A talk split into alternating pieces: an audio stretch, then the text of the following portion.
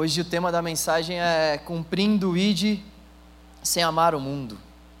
Gostaria de convidá-los a abrir em 1 João, capítulo 2, a partir do versículo 15. Abra suas Bíblias aí, por gentileza. 1 João, capítulo 2, versículo 15 ao 17.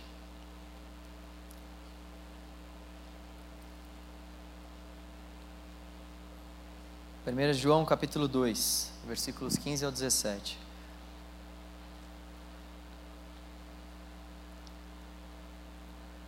Não amem o mundo, nem o que nele há.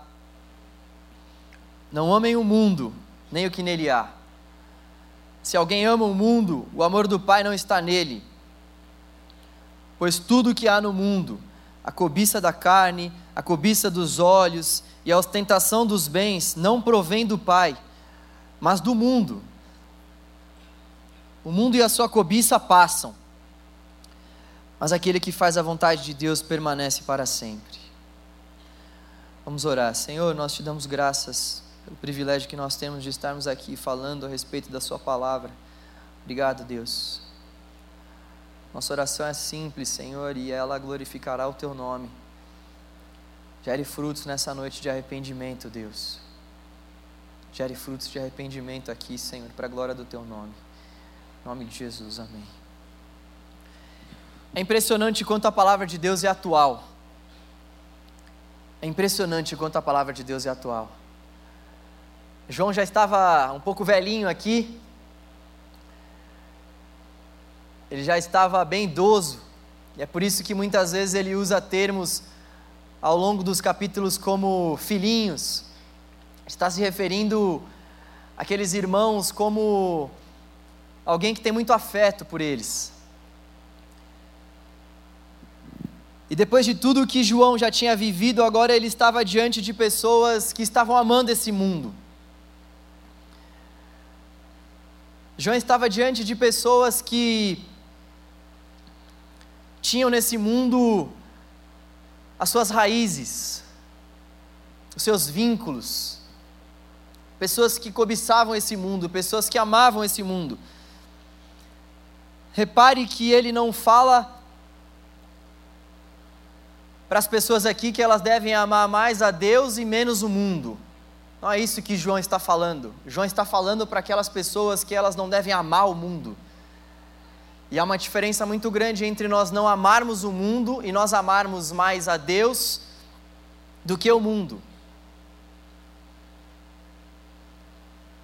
Que essa passagem vai abordar esse não amor pelo mundo, ou seja, não amem o mundo.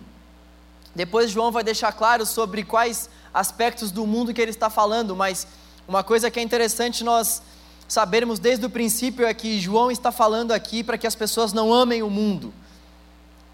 É muito diferente de quando a gente ama alguma coisa e mesmo assim a gente glorifica o nome do Senhor, mesmo amando aquela coisa.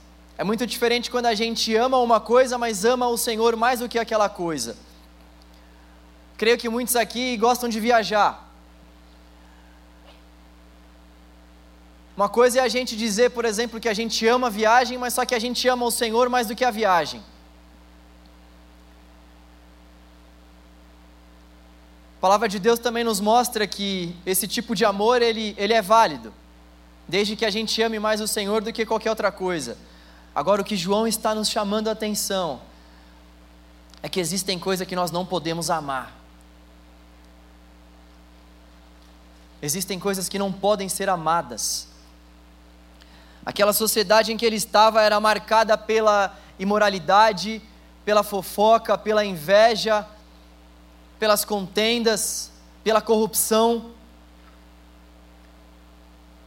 E mesmo assim, ao longo dessa epístola, João vai deixar claro para aqueles ouvintes que o desafio deles era viver naquela sociedade, viver naquele mundo, mesmo em meio a todos aqueles conflitos e a todos aqueles obstáculos. Isso parece atual para você? Parece atual a mensagem de Deus?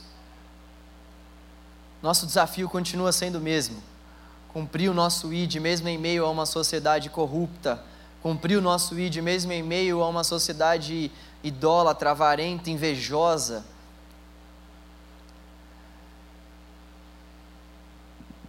Para nós compreendermos melhor esse texto, é importante a gente entender o significado da palavra mundo para João. João é um dos autores bíblicos que mais usa essa palavra.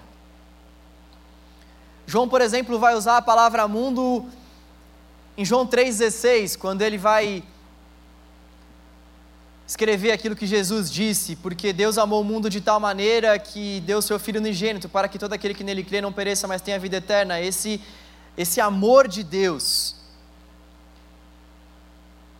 pelo mundo é o amor pelo cosmos, pelas coisas que Deus criou, pelas pessoas, pelos animais, pelas árvores, pelas plantas, pelos povos. Esse é um tipo de amor. Agora, um outro tipo de amor, diferente desse amor de Deus pelo cosmos, por todas as coisas criadas por Ele, é o amor que nós vemos em João 8,23. Você não precisa abrir. Jesus está tendo uma conversa com os fariseus e então ele diz para os fariseus: Vocês são daqui de baixo, eu sou de lá de cima. Vocês são deste mundo e eu não sou deste mundo. Poxa, mas como assim? João nos conta que Deus amou o mundo e Jesus agora fala que ele não é deste mundo. A explicação para isso é que a palavra mundo realmente tem muitos significados, sobretudo para João, sobretudo ao longo tanto dos evangelhos quanto das epístolas de João. A palavra mundo que Jesus está se retratando aqui é o sistema de costumes e valores que muitas vezes coordena e governa esse mundo, a mentalidade desse mundo. A palavra mundo que Jesus está se referindo aqui são justamente esses valores, esses costumes criados pelos homens, não por Deus. Então, só aqui nós temos uma grande diferença dentro do Evangelho de João, em duas aparições da palavra mundo. Primeiro, João se refere ao mundo como sendo o mundo criado por Deus, povos, criaturas, animais, árvores, plantas, e depois nós vemos o mesmo João fazendo menção Há uma frase de Jesus onde ele vai fazer questão de dizer que o mundo ali é um sistema que governa, mas é um sistema corrupto, imoral. Portanto, João não está falando que nós não devemos nos misturar com o mundo. João não está pregando uma alienação.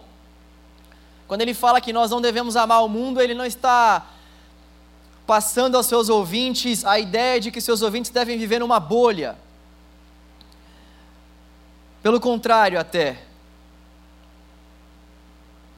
Nós vemos nos relatos de Jesus que nós precisamos nos relacionar com as pessoas, inclusive nós devemos amar até os nossos próprios inimigos. Então, João, de forma alguma, está pregando esse tipo de separação, como se nós devêssemos viver simplesmente nos nossos guetos evangélicos. Não.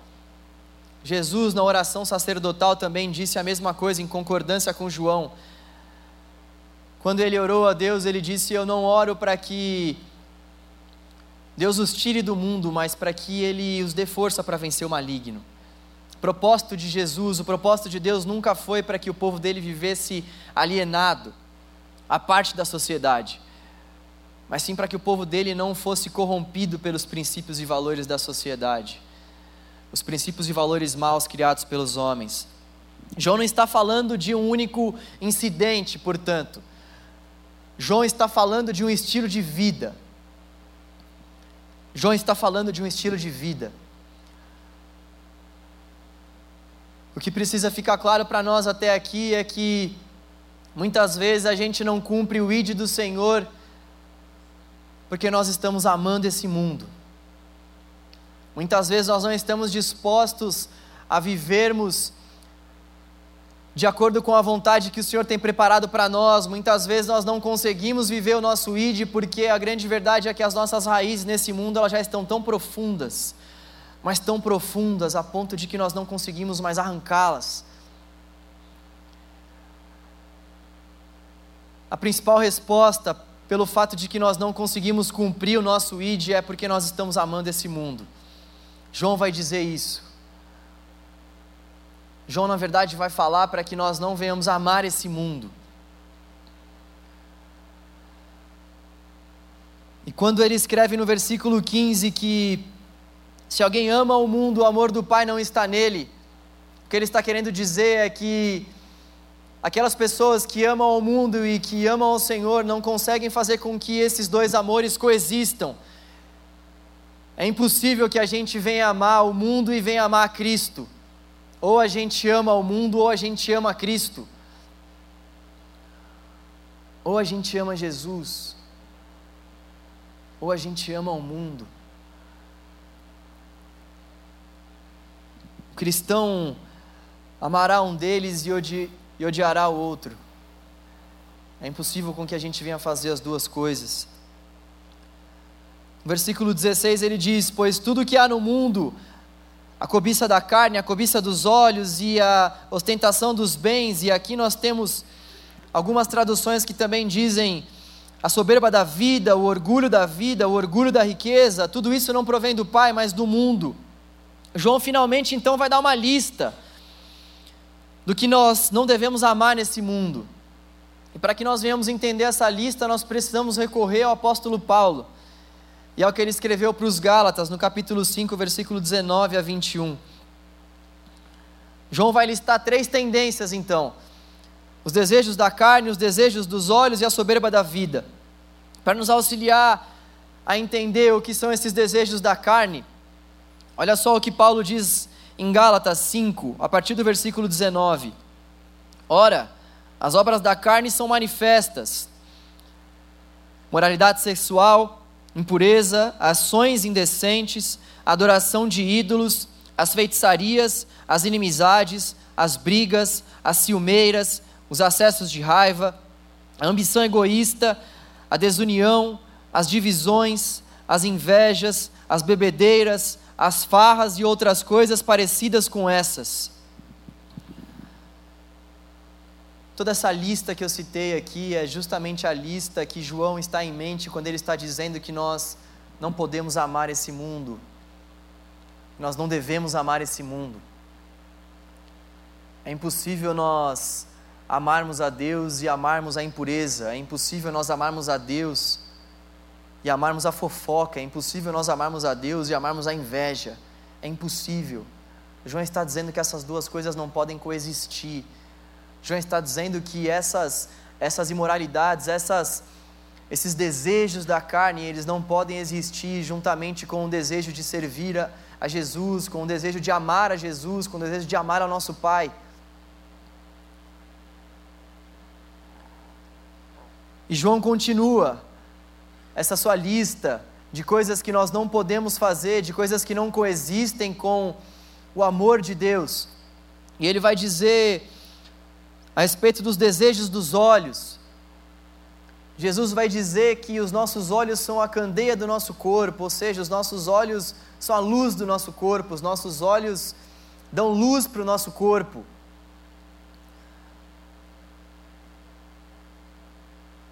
Os nossos olhos, na verdade, são onde tudo começa. A gente olha e então a gente sente o desejo de ser imoral. A gente olha, então muitas vezes a gente tem o desejo de ser avarento. A gente olha e, juntamente com o nosso olhar, obviamente tem o nosso desejo, tem a nossa mente. Isso faz com que muitas vezes nós venhamos amar mais as coisas desse mundo do que ao Senhor. Eu tive um pastor que uma vez falou algo Interessante, mas antes, assim como o apóstolo Paulo disse, isso vai dizer eu, não o Senhor, tá? Essa é uma heresia minha, não do Senhor. Até porque o Senhor não fala heresia. Mas isso digo eu, não o Senhor. Calma. Você vai gostar. Esse cara dizia que a primeira olhada não é pecado. Eu tenho alguma ressalva sobre isso. A primeira olhada premeditada é sim pecado. Agora, aquela primeira olhada que você realmente não estava esperando, ok, não é pecado. Agora, a segunda, a terceira, a quarta, é bem aquela coisa, opa, olhei, vi passar, não olhei mais. Agora olhei, opa, estou olhando ainda, hein? Não, não, não. Deixa eu olhar de novo para ver se é isso mesmo. Essa segunda, essa terceira olhada é que realmente faz com que o carro vá para o brejo. A primeira olhada, muitas vezes, ela é sem muita intenção. E aquilo que João está chamando a nossa atenção aqui é justamente para que essas nossas olhadas, é para que esses nossos olhares não sejam olhares que venham fazer com que a gente venha amar mais o que a gente está olhando do que o Senhor. João está apontando aqui os desejos dos olhos, justamente porque ao olharmos para essas coisas, nós não podemos conciliar o desejo que nós teremos com o desejo de servirmos ao Senhor. Não é possível. O que precisa ficar claro para nós até aqui é que não é possível coexistir o fato de que nós amamos ao Senhor e também amamos essas outras coisas. Não é possível, essas coisas elas precisam morrer dentro de nós, essas coisas elas precisam serem aniquiladas dentro de nós, elas precisam de morte dentro de nós, porque não é possível que nós venhamos coexistir. Não é possível que nós venhamos dizer que nós amamos ao Senhor, sendo que essas coisas ainda estão nos nossos olhares e estão no nosso coração. Não é possível. E João também vai dizer acerca da soberba da vida, ou seja, arrogância, quanto aquilo que muitos de nós somos e fazemos, a soberba da vida. Essa é uma outra coisa que não pode coexistir com o Evangelho de Jesus, não pode coexistir com a vida de Jesus em nós, a soberba da vida. Pessoas que amam a desonestidade, a pessoas que amam a corrupção, a pessoas que amam a inveja, a pessoas que amam a cobiça, a pessoas que amam as festinhas aonde há disputa de beleza, onde há bebedeiras, aonde muitas vezes há uma busca desenfreada por coisas que não agradam ao Senhor, onde há pegação, há pessoas que amam a pornografia, a preguiça. E o Evangelho está nos convidando nessa noite para que todas essas coisas venham morrer, para que nós possamos cumprir o nosso ID, porque o amor por esse mundo tem feito com que muitos de nós não venhamos cumprir o ID de Jesus para nós. O amor a esse mundo tem feito com que eu e você, muitas vezes,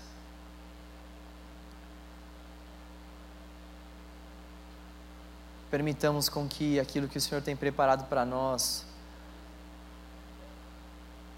seja sucumbido pelos nossos desejos chamada do Evangelho é para que nós viemos cumprir o ID do Senhor, sem amarmos esse mundo, sem amarmos esses desejos carnais que muitas vezes insistem em se aflorar dentro dos nossos corações. Chamada do Evangelho é para que nós venhamos cumprir o nosso ID, sem que nós venhamos nos deixar levar por esses desejos dos nossos olhares o chamado do Evangelho é para que nós deixemos a nossa arrogância de lado, porque ela não pode coexistir com o amor de Deus. Em João no capítulo 17 vai dizer que o mundo e a sua cobiça passam, bem como os seus desejos, mas aquele que faz a vontade do Senhor permanece para sempre. O mundo e a sua cobiça passam, bem como os seus desejos, mas aquele que faz a vontade de Deus, esse permanece para sempre.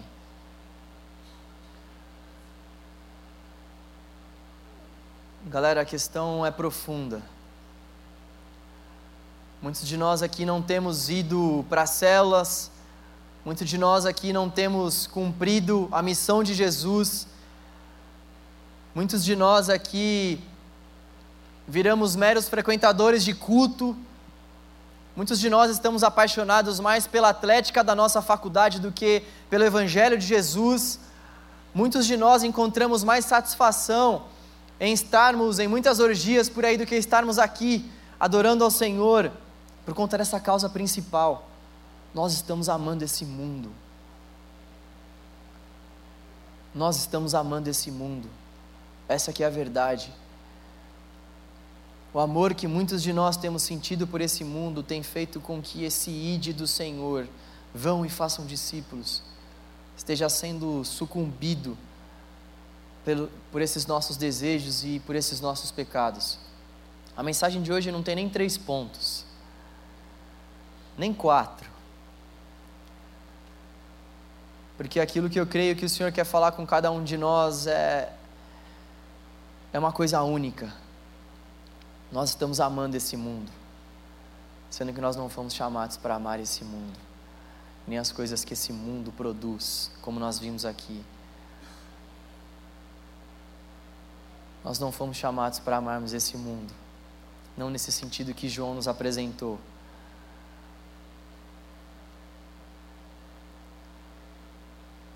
Nós precisamos de forma urgente discernir aquilo que tem feito com que a gente esteja amando esse mundo e largarmos isso. João, no final do versículo 17, vai dizer que a recompensa para aqueles que fazem isso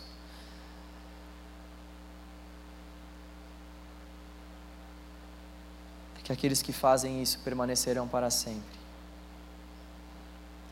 Sabe, para concluir essa rápida mensagem, Queria te contar uma história.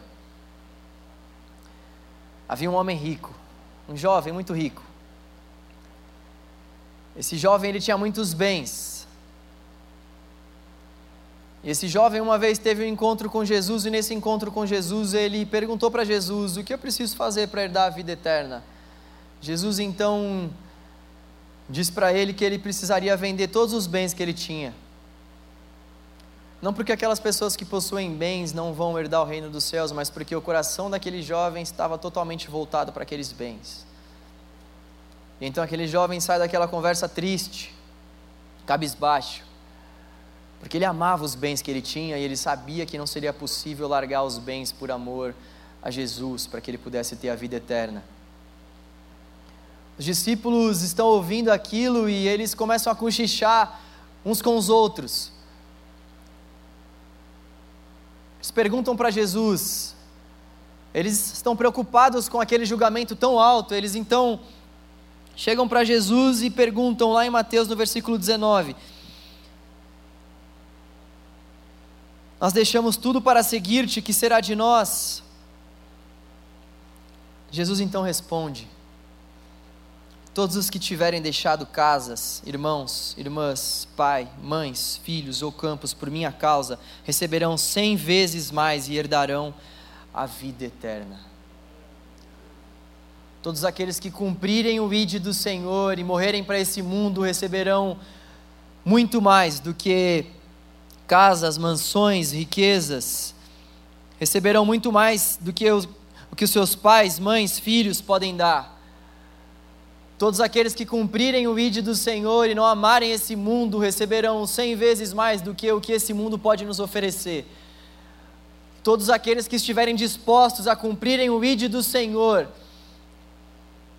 e a negarem o amor desenfreado pelas coisas que essa terra pode nos oferecer, as coisas passageiras que esse mundo pode nos dar, permanecerão para sempre com o Senhor.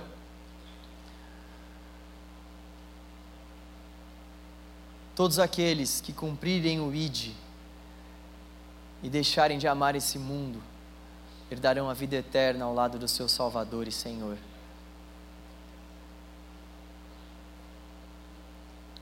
À luz do Evangelho, nós podemos entender duas coisas. De acordo com isso, que João nos disse. Nós podemos entender que realmente nós precisamos morrer para esse mundo e nós também precisamos entender que nós devemos morrer, até mesmo para aquelas coisas que são legais, mas que têm tomado o lugar do Senhor.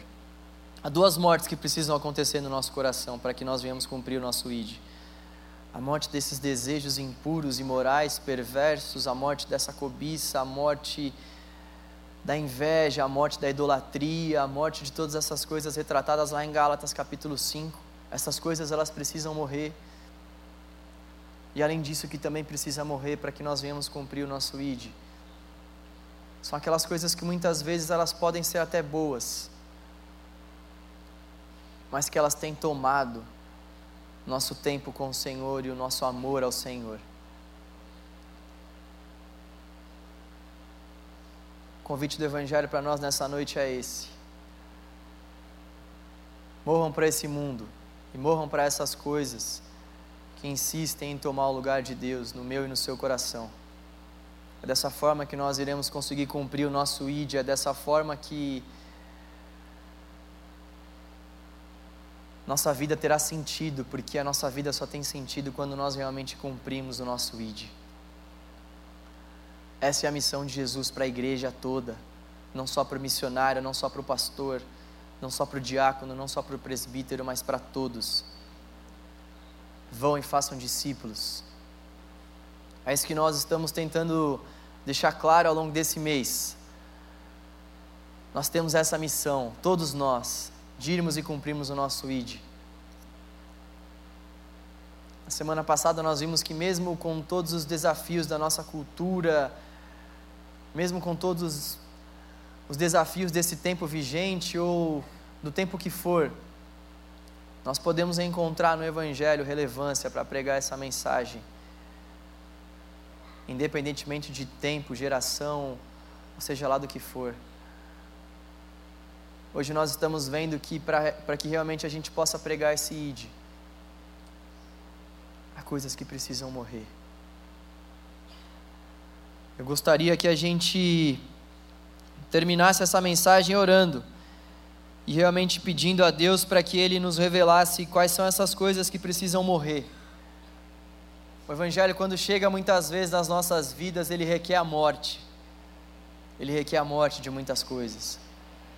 Eu gostaria que a gente pudesse orar do fundo do nosso coração e pedisse ao Espírito Santo de Deus para que Ele nos revelasse quais são essas coisas que estão fazendo com que a gente não cumpra o nosso ID.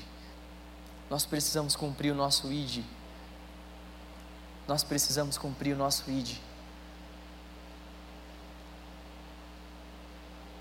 A igreja de Jesus perece quando nós não cumprimos o nosso ID além da nossa vida não, não encontrar o verdadeiro sentido, o corpo de Cristo perece pelo fato de que há muitas pessoas que não estão cumprindo o seu ID. A minha oração é para que nessa noite todos esses impedimentos possam morrer. A minha oração nessa noite é para que a gente passe de amar as coisas desse mundo mais do que ao próprio Deus. Curva a sua cabeça, vamos orar ao Senhor.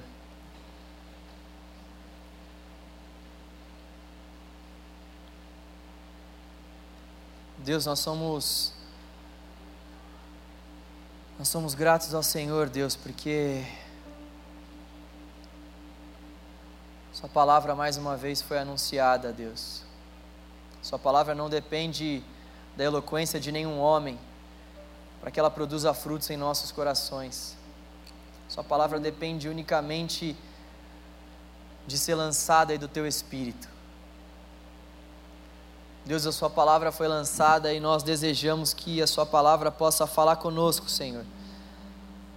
Nós desejamos que a sua palavra possa fazer com que nós venhamos abrir mão, Senhor, das coisas que muitas vezes têm tomado o nosso coração, das coisas que têm tomado a nossa mente, a nossa rotina. Deus, há coisas que precisam morrer porque elas não podem coexistir com o Senhor e nós te pedimos para que nessa noite o Senhor revele, Senhor, essas coisas a nós. Deus, nós queremos te pedir, Senhor, para que o Senhor possa revelar aos nossos corações, Senhor, aquilo que nós precisamos deixar, Deus, aquilo que nós não podemos mais amar, Senhor aquilo que nós temos que largar, Deus, aquilo que nós precisamos abrir mão. Ó Deus, fale com a tua igreja, Senhor, para que nós venhamos abrir mão daquilo que preciso for, Deus, e venhamos cumprir o nosso ID. Senhor, como aqueles irmãos que